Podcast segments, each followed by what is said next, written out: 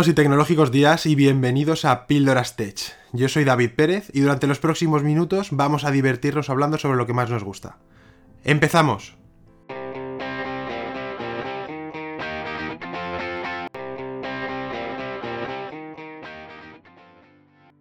Durante el 2020, los ciberataques han aumentado un 40% a nivel mundial y un 125% en zonas como Europa o África.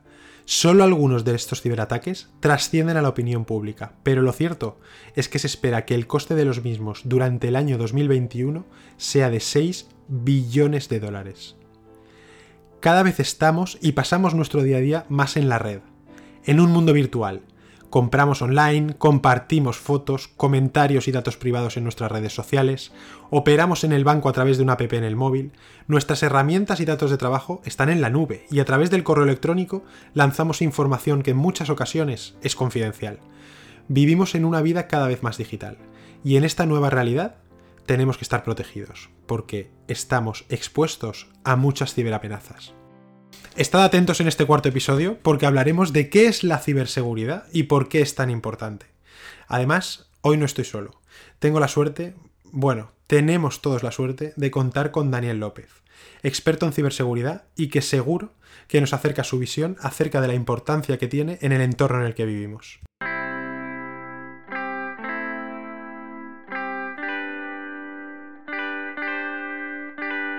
Muy buenas tardes, Dani. Buenas tardes, David. En primer lugar, quería agradecerte que estuvieras hoy aquí con nosotros porque soy consciente de tu apretada agenda y te agradezco que estés hoy aquí un ratito con nosotros. El placer ya sabes que es mío, me encanta hablar de ciberseguridad, así que muchas gracias a ti por invitarme a pasar este ratito. Vamos a empezar por el principio, Dani. ¿Por qué está en boca de todos la ciberseguridad? ¿Por qué es tan importante hoy en día? Pues David, eh, una moda y una moda que viene provocada porque hemos alcanzado como sociedad un punto de digitalización muy grande.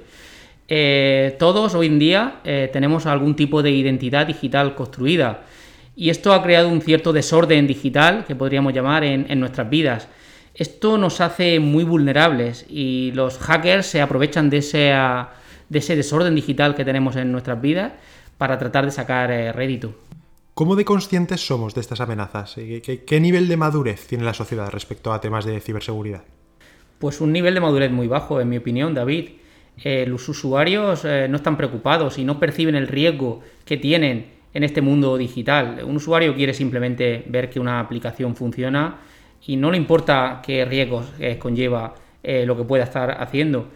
Por usar una analogía que todo el mundo pueda entender, cuando vas por la calle y te encuentras un callejón oscuro, eh, percibes el riesgo, sientes el riesgo y la mayoría de la gente no, entra al callejón oscuro. Sin embargo, en un mundo digital no es tan fácil identificar esos callejones oscuros, digamos que están ocultos. Por eso no hay una percepción del riesgo igual que, en la vida real.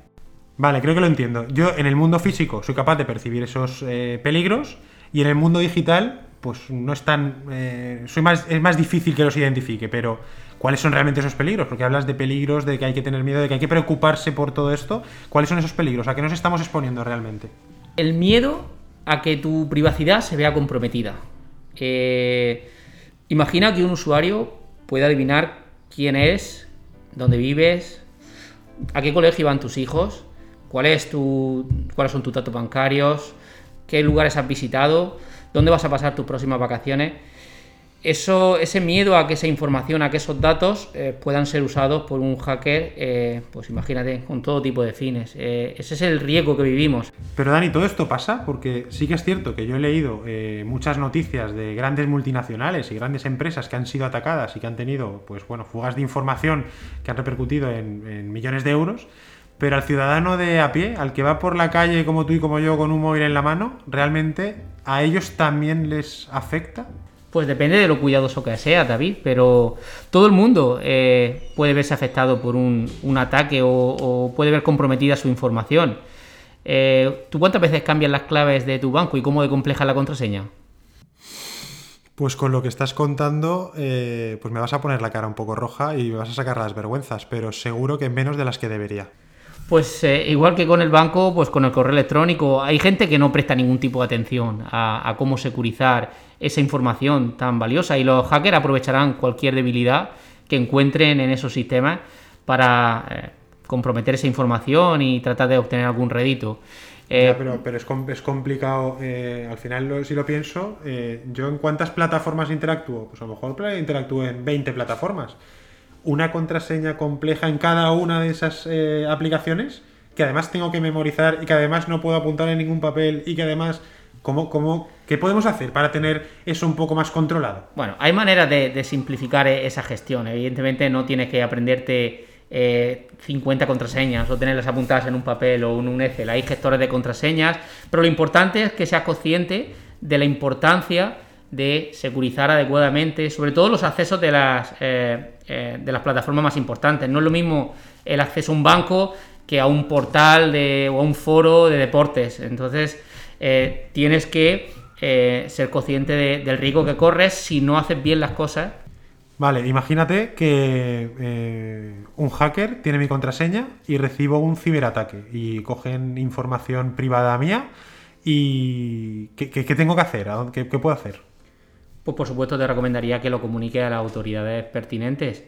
Esto muchas veces no se hace, especialmente las, empresas tienen miedo a hacerlo por la posible pérdida reputacional que sufran y acaban intentando pagar un rescate, si han sufrido, por ejemplo, un ataque eh, de ransomware o un CryptoLocker. Eh, pero sin duda eh, debes comunicarlo a las autoridades. Mucha gente no sabe que existe un canal para hacer eso, tanto para particulares como empresas. El INCIBE, que es el Instituto Nacional de la Ciberseguridad, tiene un grupo de trabajo que se llama el INCIBE CERT, donde hay un, una oficina de coordinación cibernética que está en contacto con las fuerzas y cuerpos de seguridad del Estado y que en caso de que pues la denuncia eh, pues eh, bueno eh, consideren que, debe ser estudiada pues lo derivan a este tipo de autoridades. Entonces nunca pagar el rescate denunciarlo y ponerlo en manos de especialistas. Ahora que hablas de empresas en el entorno en el que estamos ahora en el que estamos viviendo ahora de confinamiento donde muchos trabajadores han tenido que ir a casa desplazarse de sus sedes principales e irse a casa a trabajar ¿Qué implicaciones tiene eso a nivel de ciberseguridad? ¿Cómo nos podemos, qué, tenemos que hacer ahí? Pues muchas, eh, tiene muchas implicaciones. No es sencillo eh, continuar eh, securizando adecuadamente el puesto de trabajo de un empleado en un entorno de localización como el que viven muchas empresas. En la mayoría de ocasiones, por las prisas, pues lógicamente las empresas priorizan la continuidad del negocio y no prestan atención adecuada a cómo securizar esos accesos de los teletrabajadores. Y es un escenario que no es sencillo, eh, no es trivial el, orquestar una solución de teletrabajo y, el mix entre productividad y seguridad, pero desde luego que, es todo un reto y no está resultando para nada sencillo y por eso eh, las cifras de 2020 han reflejado un crecimiento exponencial en los ataques a pequeñas y medianas empresas y se sabe que es como consecuencia del teletrabajo. ¿Y cuáles son los ataques más comunes que, eh, a, los que, a los que nos enfrentamos? Porque yo he, oído mucho y que me gustaría que, me contaras qué es eso de la ingeniería social. Sí, es una palabra, una expresión muy de moda. La ingeniería social no es más que, el engaño de toda la vida. Eh, cuando una persona trata de embaucar a otra eh, con el objetivo de conseguir algún tipo de fin, normalmente malicioso, Em, los ataques más habituales son los ataques de suplantación de identidad, que también habrás oído la palabra phishing, y no es más que tratar de engañar a una persona eh, suplantando la identidad de otra persona, de una organización, para al final tratar de robarle algún tipo de información, sea su contraseña, los datos de la tarjeta de crédito, y utilizan pues eh, lo que los usuarios tienen en su día a día, el correo electrónico, las redes sociales, eh, un SMS al móvil. Son ataques muy sencillos de, lanzar eh, y al final los puede hacer, los puede ejecutar cualquier persona desde cualquier parte del mundo. Ese es el riesgo que tiene este tipo de ataques digitales. Vale. Y entonces, ¿y qué podemos hacer para estar prevenido en estas situaciones? Hay herramientas para eh, securizar pues el correo, las redes sociales, por ejemplo, los dobles factores de autenticación, filtros de correo avanzados. Al final eh, se trata de eh, conocer muy bien eh, qué te hace vulnerable y cómo te debes proteger.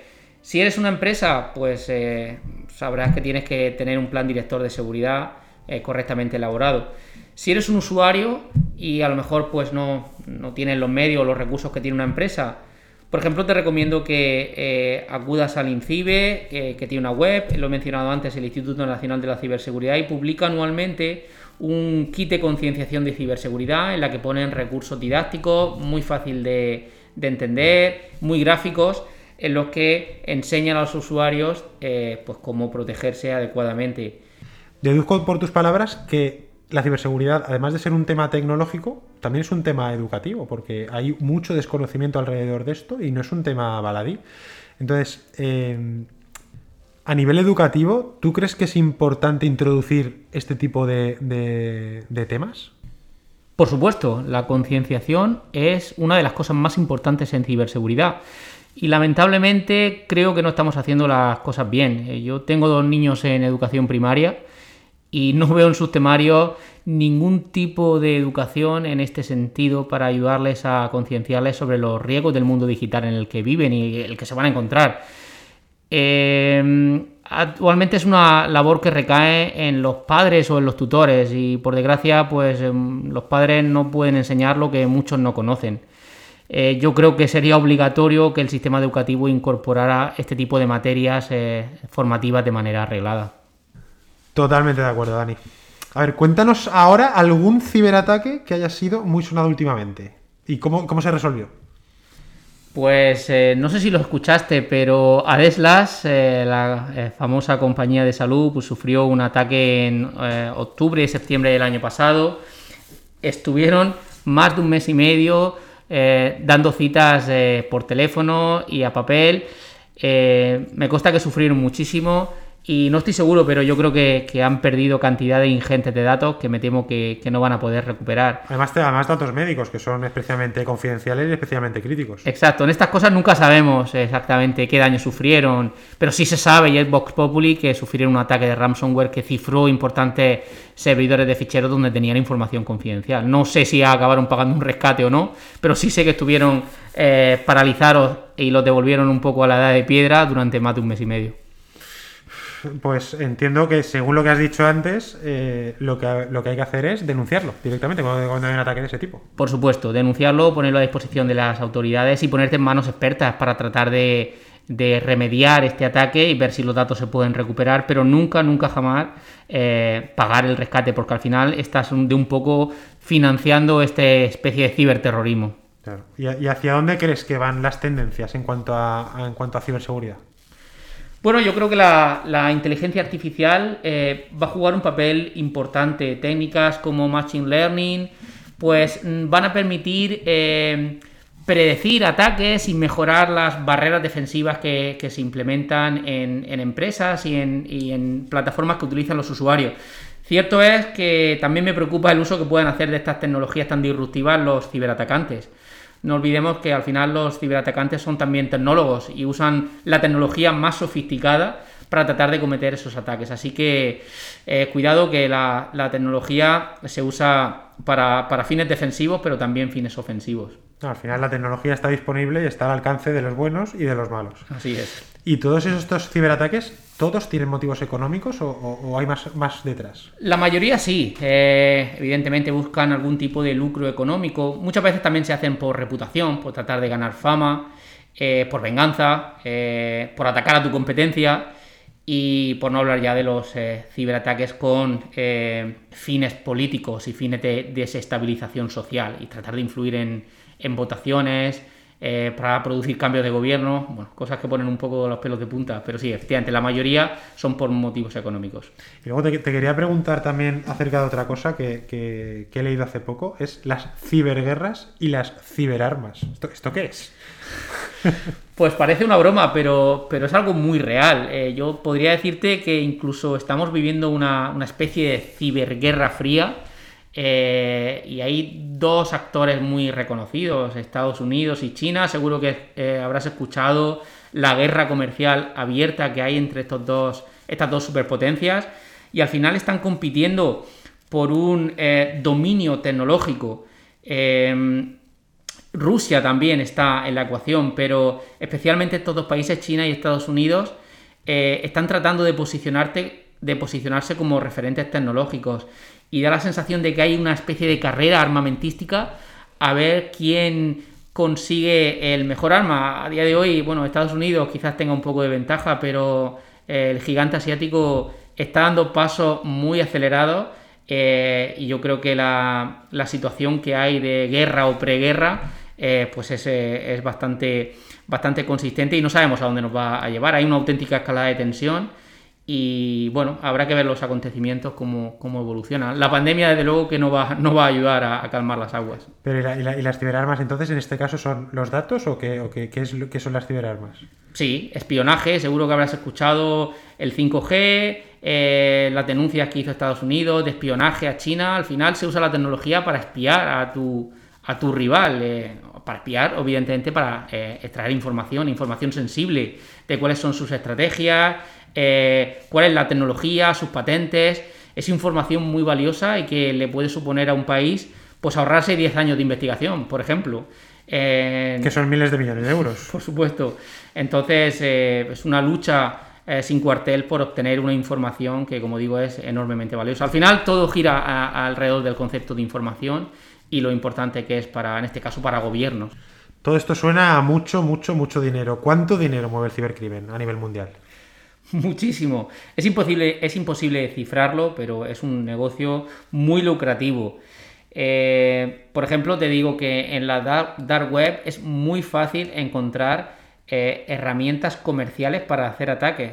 Sí, como estás escuchando, puedes comprar software para atacar. Se comercializa este tipo de información y es muy fácil acceder a ella. Eh, lo que hace tan bollante a este mercado, entre comillas, es que eh, cualquier usuario desde cualquier parte del mundo puede atacar a otro usuario. Mm, el concepto de eh, ataque frente a frente, pues eh, aquí desaparece, porque al final es un mundo digital, hiperconectado, y cualquier usuario, como digo, puede, puede verse atacado por, por otro usuario que está en cualquier sitio. Increíble. Por resumir la charla, me voy a quedar con tres puntos. Ser precavido, formación y en caso de sufrir un ciberataque, eh, denunciarlo. ¿Añadirías algo más? Me parece un resumen eh, excelente, David. Eh, al final me gustaría dejar el mensaje de que no debemos tener miedo como tal, simplemente debemos ser precavidos y ser conscientes de los riesgos, analizarlos y tomar las medidas necesarias. ¿Cómo cerrarías esta charla, Dani?